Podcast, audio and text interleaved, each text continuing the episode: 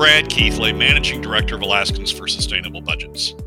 Welcome to the weekly top three, the top three things on our mind here at Alaskans for Sustainable Budgets for the week of September 23rd, 2019.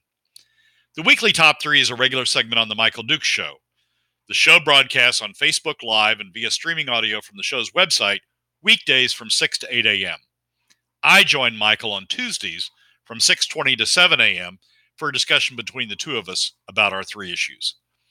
We post the podcast of our discussion following the show on the Alaskans for Sustainable Budgets Facebook, YouTube, and SoundCloud pages, and on my website at bgkeithley.com. You can find past episodes of the weekly top three also at the same locations. Keep in mind that in addition to these podcasts, during the week, you also can follow and participate in the discussion with us of these and other issues affecting Alaska's fiscal and economic condition by following us on the Alaskans for Sustainable Budgets Facebook page and through our posts on Twitter. This week, our top three issues are these.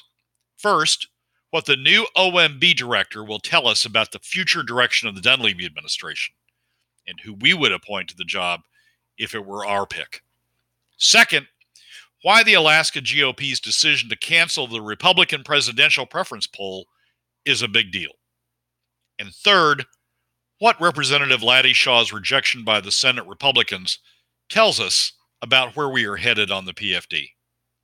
And now, let's join Michael.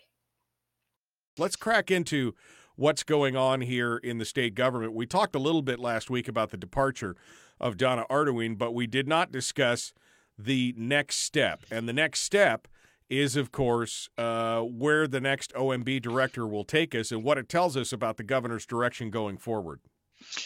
Yeah, exactly right. I mean, uh, uh, Donna's Donna's appointment originally by the governor sent a message that we're going to get serious about cutting. We're going to get serious about uh, identifying places uh, where we can roll back government and roll back costs uh, and get the cost of government under control. Uh, the next OMB director is going to send is going to send a message also, and it's going to send a message that you know that reflects that the the new OMB uh, director's past and uh, and what that OMB director what that new OMB director would bring to the to the table. The the names that have circulated so far, and there haven't been many, but the names that have circulated so far, in my mind, raise raise concerns. Uh, the most prominent name that's been mentioned, uh, and it's shown up in several places, including most recently uh, in an article by, um, uh, uh, come here, Brad. Oh, an article by Tim Bradner uh, in the in the Frontiersman. Right. Is former Senator Anna, Anna MacKinnon, um, and and that that would that would that raises concerns in my mind for two reasons. One, uh, Anna was uh, was an advocate of changing the PFD. Uh, she had bills in while she was in the Senate uh, to cut the PFD, uh, frankly, uh, in half. To cut it from 50% of the earnings stream down to 25% of the earnings stream, um, and and was a strong advocate of of cutting the PFD. Anna also was um, an advocate of of cutting uh, spending, but certainly not uh, anywhere near to the same levels that uh, uh Donna Arduin was, and uh, frankly, not to any uh, in, in term in terms of Anna's case, not to any significant extent uh, in terms of it was she was more focused on stabilizing the cost of government as opposed to reducing the co- cost of government.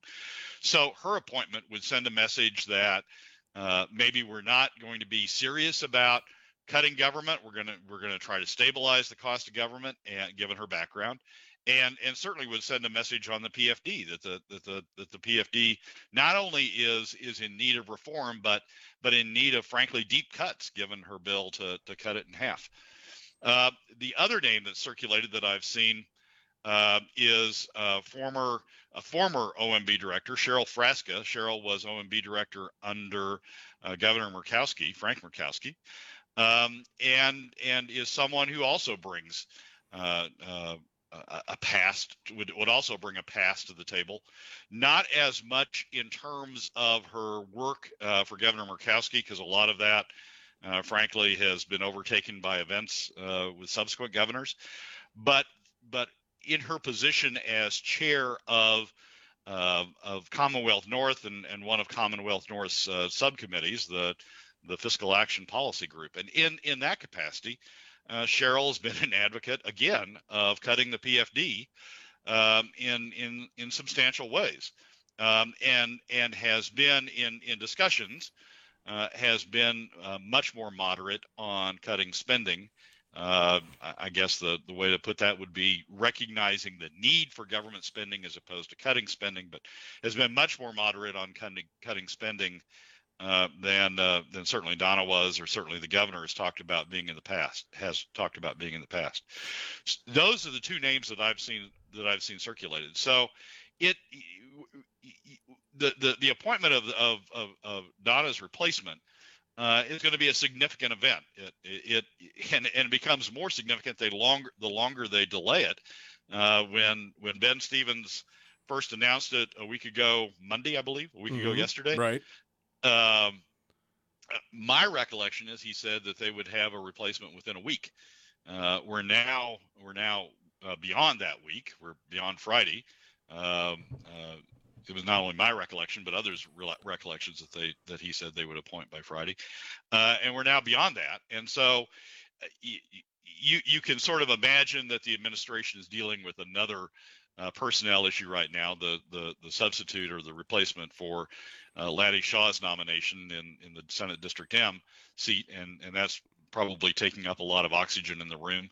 But OMB director is is a big deal. We are in a particularly important phase of the budget cycle for the OMB director. This is when the administration is bringing uh, its budget together, uh, and the OMB director plays a key uh, key role in that. You can imagine that's uh, that's probably part of the reason why uh, for uh, the conversion of Donna from uh, from the OMB director to a consultant that there was some there was some uh, uh, pushback on what she was doing as OMB director. It's it's it's an important part of the cycle. It's an important role, uh, and I think that uh, whoever the governor appoints is gonna is gonna send a message.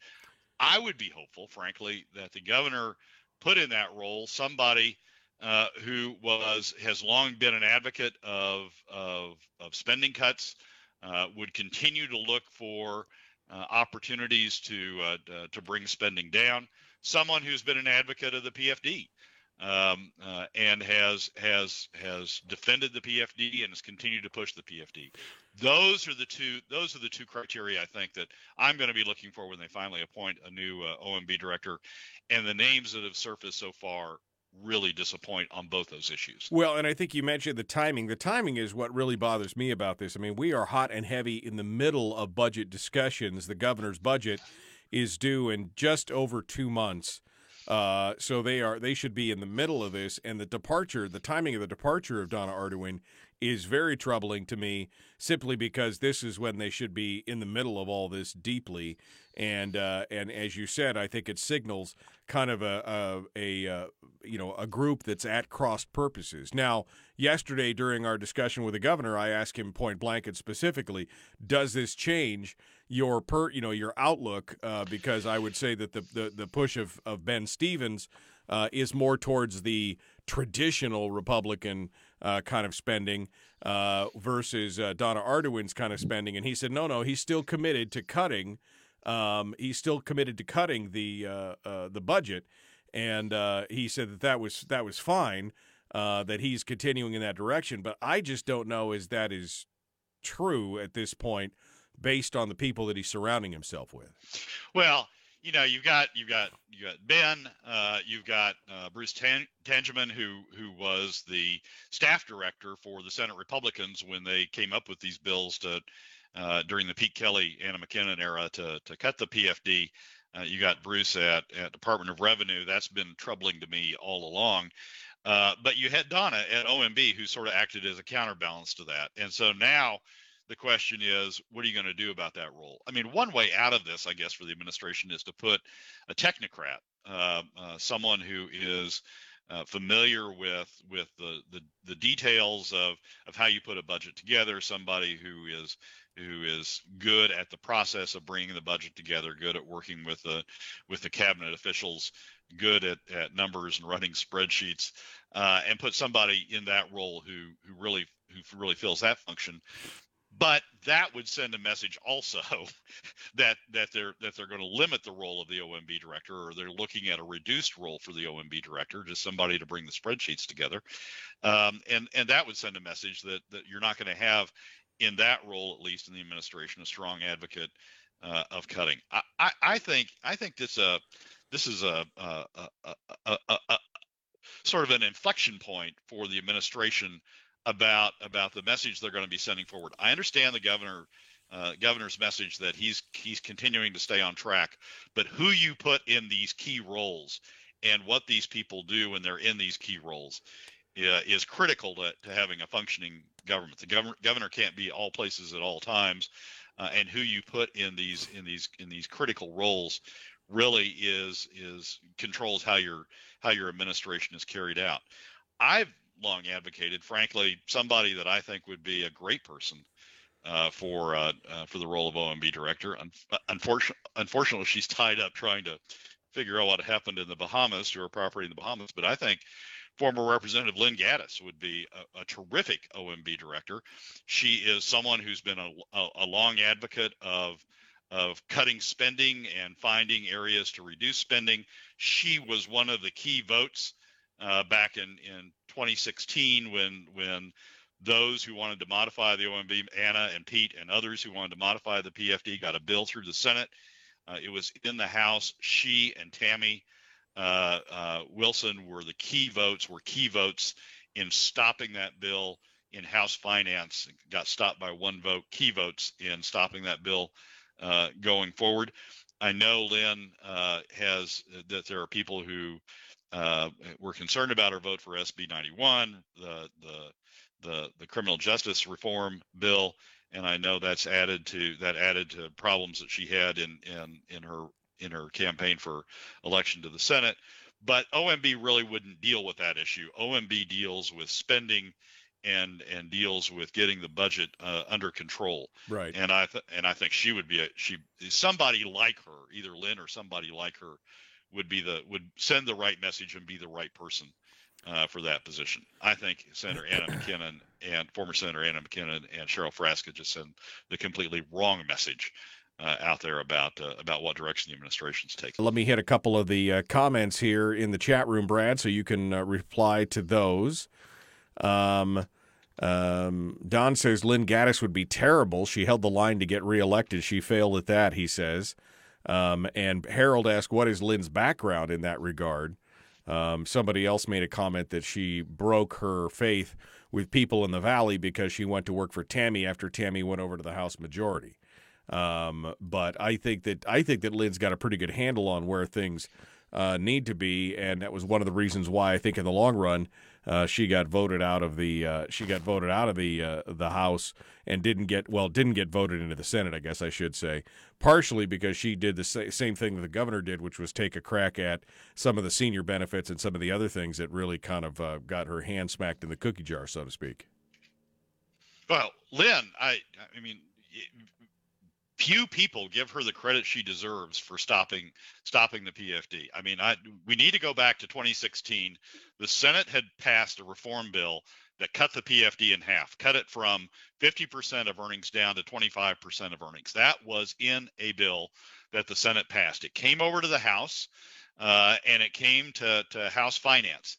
Um, and and in it, if it had gotten out of House Finance, it would have gone to the floor uh, and I think the general expectation at the time was that would have it would have passed on the floor um, uh, in 2016, and so we wouldn't be having these PFD debates uh, anymore. We would have there would have been a restructuring to the statute. The PFD would have been cut in half, um, and people would have said, "Oh, that's too bad. It shouldn't have happened," but it's but it happened, and so and so we're going to go on and and continue with that. That stopped. You and I both remember this. remember this vote clearly. That stopped in House Finance uh, by a that was stopped by a one vote margin.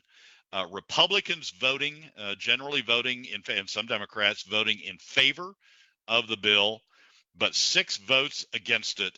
if they hadn't if they hadn't been there at that time, uh, taking the stand they did, using the, the using the uh, the knowledge that they had of how government ran, um, uh, we, we, wouldn't be having a PFD debate. It'd be all over, and the PFD would be cut in half. I was reading this piece in the Frontiersman about the major shakeup, the departure of Arduin following the departure of Tuckerman Babcock, which again kind of fall along, fell along the same rails that I was saying. Look, this is a major shakeup. This is the same path that they used to oust Tuckerman Babcock. Uh, one of the one of the classic comments in this whole piece is right here. Uh, it says Ben Stevens, the new chief of staff, is conservative, but more a traditional Republican. What do you think that means? Well, it, it's it's it's Natasha von Imhoff, it's Bert Stedman, it's uh, it's Gary Stevens, it's it's Republicans who who who talk the talk, but don't walk the walk. Uh, it's Republicans who say we ought to have a smaller government, but when it comes down to voting for smaller government, don't. It's Republicans who say we ought to have a strong private economy, but when it talks, but when you talk about preserving the PFD, which is a, which is a piece of the private economy, they don't. They tax it and that money over to government. Now, I'm not I, Ben. Ben, I, I am not as down on Ben as I am on say somebody like Anna MacKinnon or Pete Kelly. Uh, frankly, because Ben was out of the legislature when this when when when we've we've gone through this latest round of people trying to cut the PFD and and preserving government spending. To me, Ben is sort of is sort of somebody who's still out there, um, uh, yet to prove uh, his position one way or the other. We'll sort of see it in the upcoming legislature. Uh, but but Donna Mc, or, or Anna MacKinnon clearly uh, has has proven where she is uh, with her with her actions uh, as as co-chair of Senate Finance. Um, and and Cheryl Frasca has clearly proven where she is uh, with uh, the the positions that the Commonwealth North has taken over the past uh, over the past few years. So it's um, Ben doesn't fall quite in that same category, but but certainly when people write about it that way, I think they're talking about the Natasha von and the Anna MacKinnons and the Pete Kellys and the all right uh, and the Gary Stevens and the others who want to want to keep government where it is. Right. Brad Keithley is our guest, Alaskans for Sustainable Budgets. We're working on the weekly top three. Let's move on to number two. We'll get into it here for a couple minutes before we have to pull the plug up on the break. Uh, the Alaska GOP has uh, uh, pulled a, uh, a shutdown on the debate on what you say is a critical issue. Now, it's not unlikely that this has happened. This has happened in other states as well when you have an incumbent president, but we're talking specifically about the presidential preference poll. Yeah, we've been through, uh, well, the, the, background. The Republicans uh, at their uh, meeting on Saturday uh, of the district chairs uh, decided to cancel uh, the Republican presidential primary in Alaska for this coming election cycle, essentially endorsing President Trump. Uh, and rejecting uh, the, uh, providing an opportunity for any challengers for the challengers to President Trump. We already have challengers for the challengers to have a forum up here uh, to talk about the issues. You and I have talked on on on a number of occasions now on the show, and we'll continue to talk about it as we get into the federal election cycle about about the situation that the that the that we find ourselves in with national debt and about the deficits that we're running uh, at the federal level. Uh, we talked, I think, last week or the week before about the fact that on its current trajectory, the Trump administration is now going to run up a higher uh, higher deficits, higher contribution to national debt uh, during its term than even the Obama administration is, which most people point to as being the the worst from that standpoint, um, and and that that the Trump administration has just sort of given up, frankly. Uh, on trying to, to to bring the deficit down, they've reduced revenues through the tax cuts. Uh, they've increased spending uh, a bill this year that that the Trump administration negotiated uh, set new records in terms of spending uh, and and has terminated uh, a hard-fought bill, the the Budget Control Act from 2011 from the from the Tea Party era terminated that bill going forward. There are no there are no constraints on spending going forward. It's just going to be a year-to-year negotiation.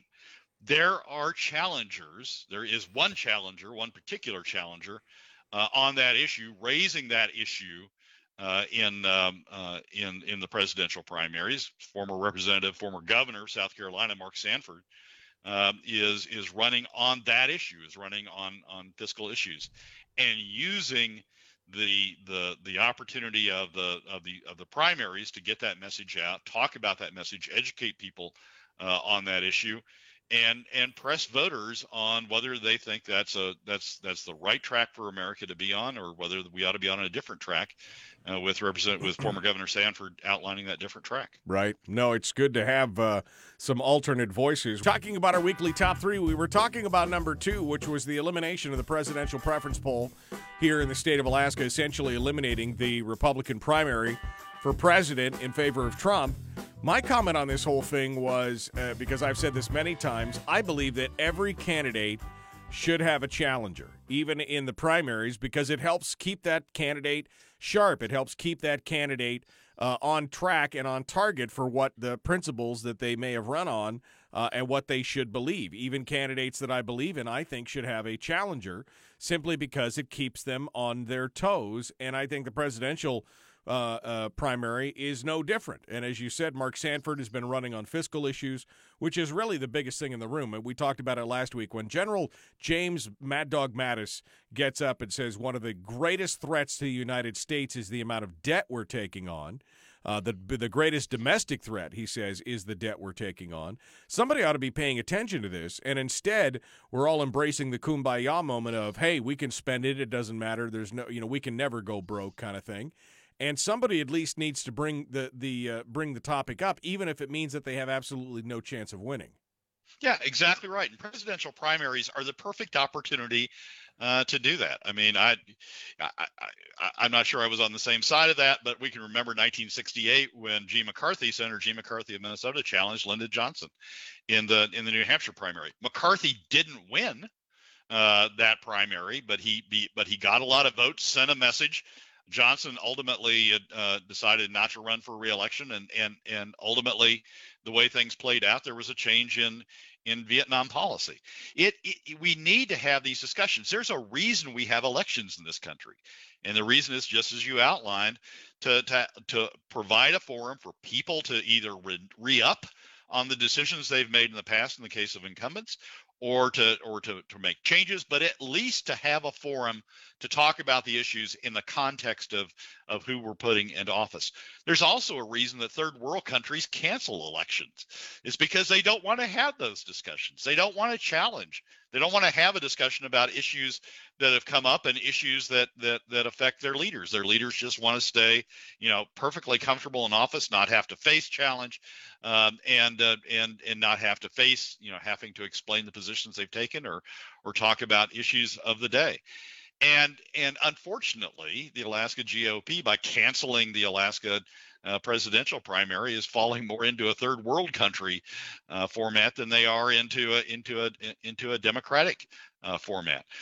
Mark Sanford is, is this is the perfect example. If if Mark Sanford, if someone hadn't stepped up and and and wanted to talk about the fiscal issues, maybe then maybe I'm I'm more inclined to, to think that the that the Alaska GOP's decision makes some sense. But we have a candidate who has stepped up, who's going to focus his entire campaign, he has said, on on the fiscal issues, who is who is walking that walk and in the past, as governor of South Carolina, God, you think Dunleavy's had problem has problems up here. Sanford had problems even in the South Carolina legislature when he was trying to cut uh, cut costs down there.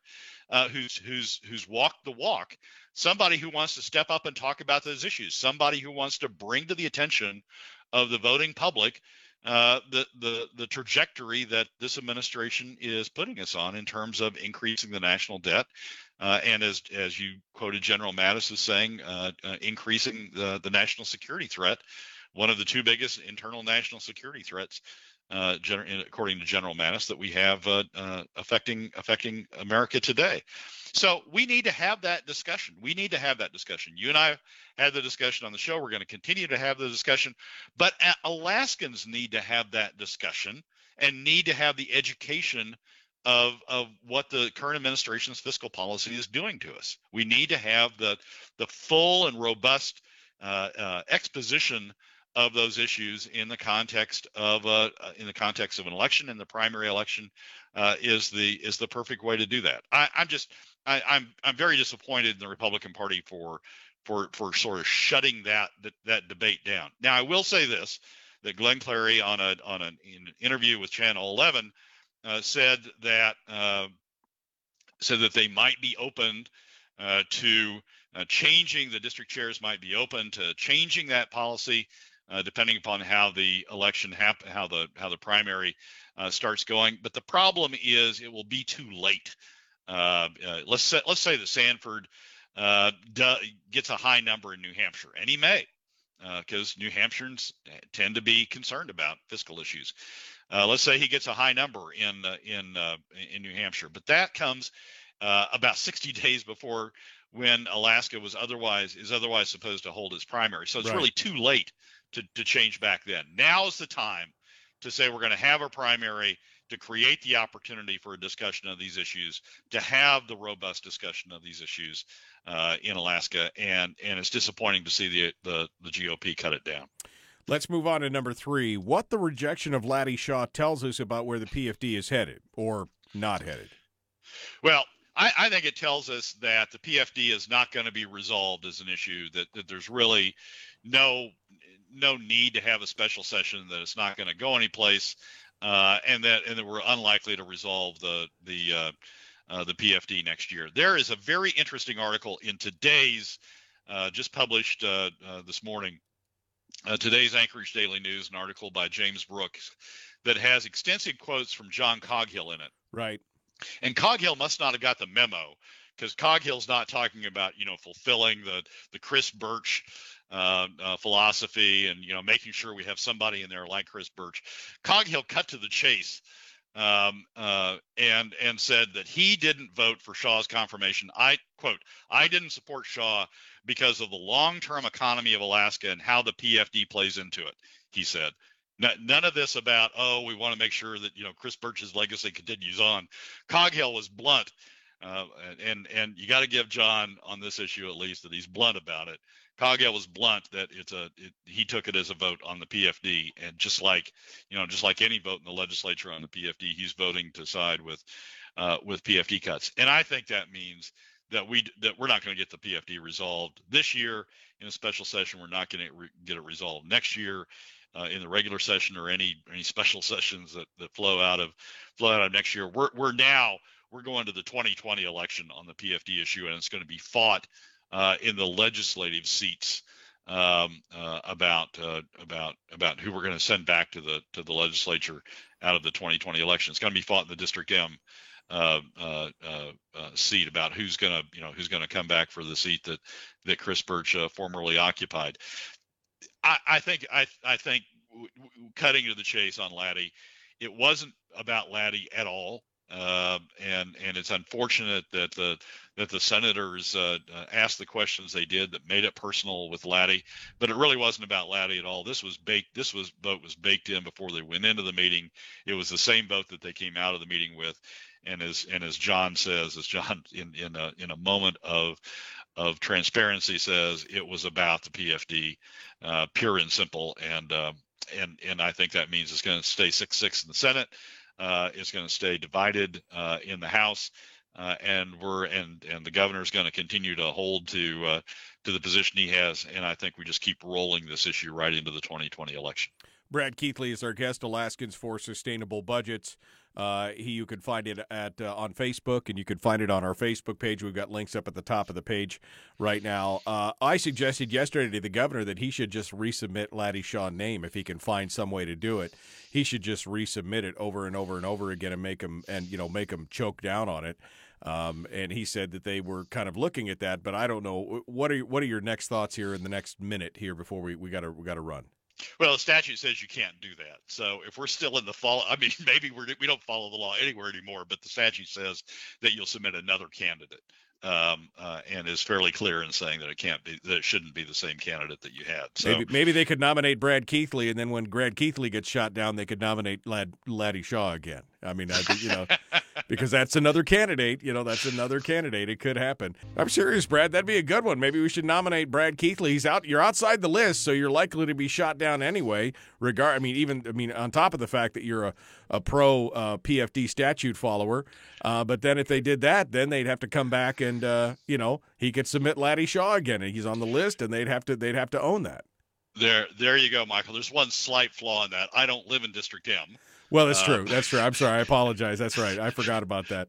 You know, you know some some Come on. criteria there. Come on, what's it? Big deal. Nobody's following the law, like you said. Maybe we find, you know, just find somebody off the street and suggest that from District M that they, you know, that they that they run in that. That would be great. Well, it's uh, I I I, I think Laddie was the perfect candidate. Um, and and and Laddie even I mean the, the really sad thing about this is Laddie said he was and you can talk to him about this in the next segment but Laddie said that he was open to to you know considering uh, changes in the PFD he thought we ought to have a full PFD this year but he was open to to changing it I mean come on what you're not you're not going to get any better uh, uh, candidate out of out of this governor I don't think uh, for the Senate than what the what the Senate had. And if they were truly open to considering alternatives, uh, they should have bit on that and said, "Great, uh, come on board. Uh, we're going to put you on the committee to work on changing uh, the PFD then, because you said you're open to open to changes and sort of putting front and center out on that, that right. issue." Well, my understanding but, my understanding is that there was questions asked about other things that were antithetical to the Dunleavy administration, and getting including, uh, you know, PERS, TERS, defined benefits, and some other things. And if that didn't show them that he was, uh, you know, at odds with the governor on some things, I mean, it just it doesn't make any sense. It all comes down to you know, will you pay a full PFD? That's what that's the bee that's stuck in their bonnet, and they are not going to let go. Well, and and and I guess the point is, it's uh, will you pay a full PFD this year only? Because Laddie said he was open to to modifications uh, uh, going forward. I, it's just, I mean, it's sort of staggering, uh, and and I commend John on Coghill on his openness about it. But it's just sort of staggering that that we have rejected who would somebody who would be a long term legislator from that who, who could be a long-term legislator from that from that district on the basis of will you vote for you know cutting the PFD this year just just a this year issue and uh, and I, I, I, I it, it, means nothing other than we're going to the 2020 election on this issue. Uh, yep. We're not going to get it resolved before then. Well, this is a good issue to go to the election with. Uh, I mean, I think that we could take a look at this and we start talking about uh, you know, we can start talking about uh, the 2020 election coming up. The number one issue, I think, is going to be amongst a lot of people the PFD. I mean, it was one of the top three before, with crime kind of edging it out because crime was so omnipresent. Now that that's been handled, we're going to talk about the budgets and the PFD. I think you're going to see, I think you may see a little bit of a referendum going on with people who are like, this is ridiculous. Let's just, you know, get give us our PFD like you're supposed to, and get government spending in line. I'm, I mean, that's what my hope is anyway. Well, and and by then we will have had five five years of cuts. We've had four years this year, uh, and we'll have another one next year because they're not going to be able to balance the budget uh, uh, without it. If they're not going to go to another tax, uh, they're going to use the PFD tax to balance it. So we'll have five years. It'll be the you're right. It'll be the perfect time to cut, but we will have suffered through five years of this uh, before we finally get a legislative election clearly focused on it. I uh, I was reading Natasha von Imhoff. She posted on Facebook about something uh, about this, and uh, I got to tell you, it's pretty uh, it's pretty astonishing uh, what uh, you know. Again, her comments have to do with again trying to find a clone of Senator Birch. and then she goes on to talk about the district data, and and one of the things she uses that I think even undermines her um, undermines her argument is that only three votes separated Senator Birch and Representative Shaw in the same district. So for them to say that uh, he's not representing the will of their constituents seems to me to be counterintuitive to what you just said. Three votes separated them. And if they were so antithetical to each other, you wouldn't think that that would be a possibility. I mean, I think that that just undermines her whole argument uh, there right off the bat. Well, and then you look at the other half of the district. You had you had Josh Revak against Charisse Millett in the uh, in the in the primary there. Charisse had been one of those who was pretty squeamish about this PFD. She'd sort of go both ways. Josh was a staunch defender of the PFD, and Josh Josh won that primary over in the other district, and then won won the general election in that other district. So I. It, it's hard to say. It's hard to say that that that district is a pro PFD cut. That Senate district's a pro PFD cut district when you got both representatives voting for the for the current PFD, and both representatives having having you know won their elections by by taking that position. We got about a minute left here, Brad. What does this mean for the Republican Party? I mean, we're seeing all this stuff go on. We saw the the attempt to censure both the six senators in a minor censure, and both Kopp and uh, Johnston in a uh, in a in a major censure uh, censure, uh, and yet they they kind of fell apart. What what are your thoughts on that? I think I think to some degree the Republican Party has become irrelevant, right? And it's made made itself even more irrelevant with the decision on the presidential primary. Um, it's not the, the, Republican Party doesn't have a cohesive position on these on these fiscal issues, uh, and it's sort of you know become a side a, a side player to to the to the battleground between pro PFD and anti PFD um, uh, uh, pro uh, government uh, cut, government spending cuts, anti government spending cuts. I, the party's just not playing a role in that. The party's just moved itself off to the side. Brad Keithley, Alaskans for Sustainable Budgets. Brad, thank you so much for coming on board. As always, interesting conversations and interesting discussions. We appreciate you being part of it. Michael, as always, thanks for having me. Well, that's a wrap for another week's edition of the weekly top three from Alaskans for Sustainable Budgets. Thank you again for joining us. Remember that you can find past episodes on our YouTube and SoundCloud pages, and keep track of us during the week on Facebook and Twitter. This has been Brad Keithley, Managing Director of Alaskans for Sustainable Budgets. We look forward to you joining us again next week on the Weekly Top 3.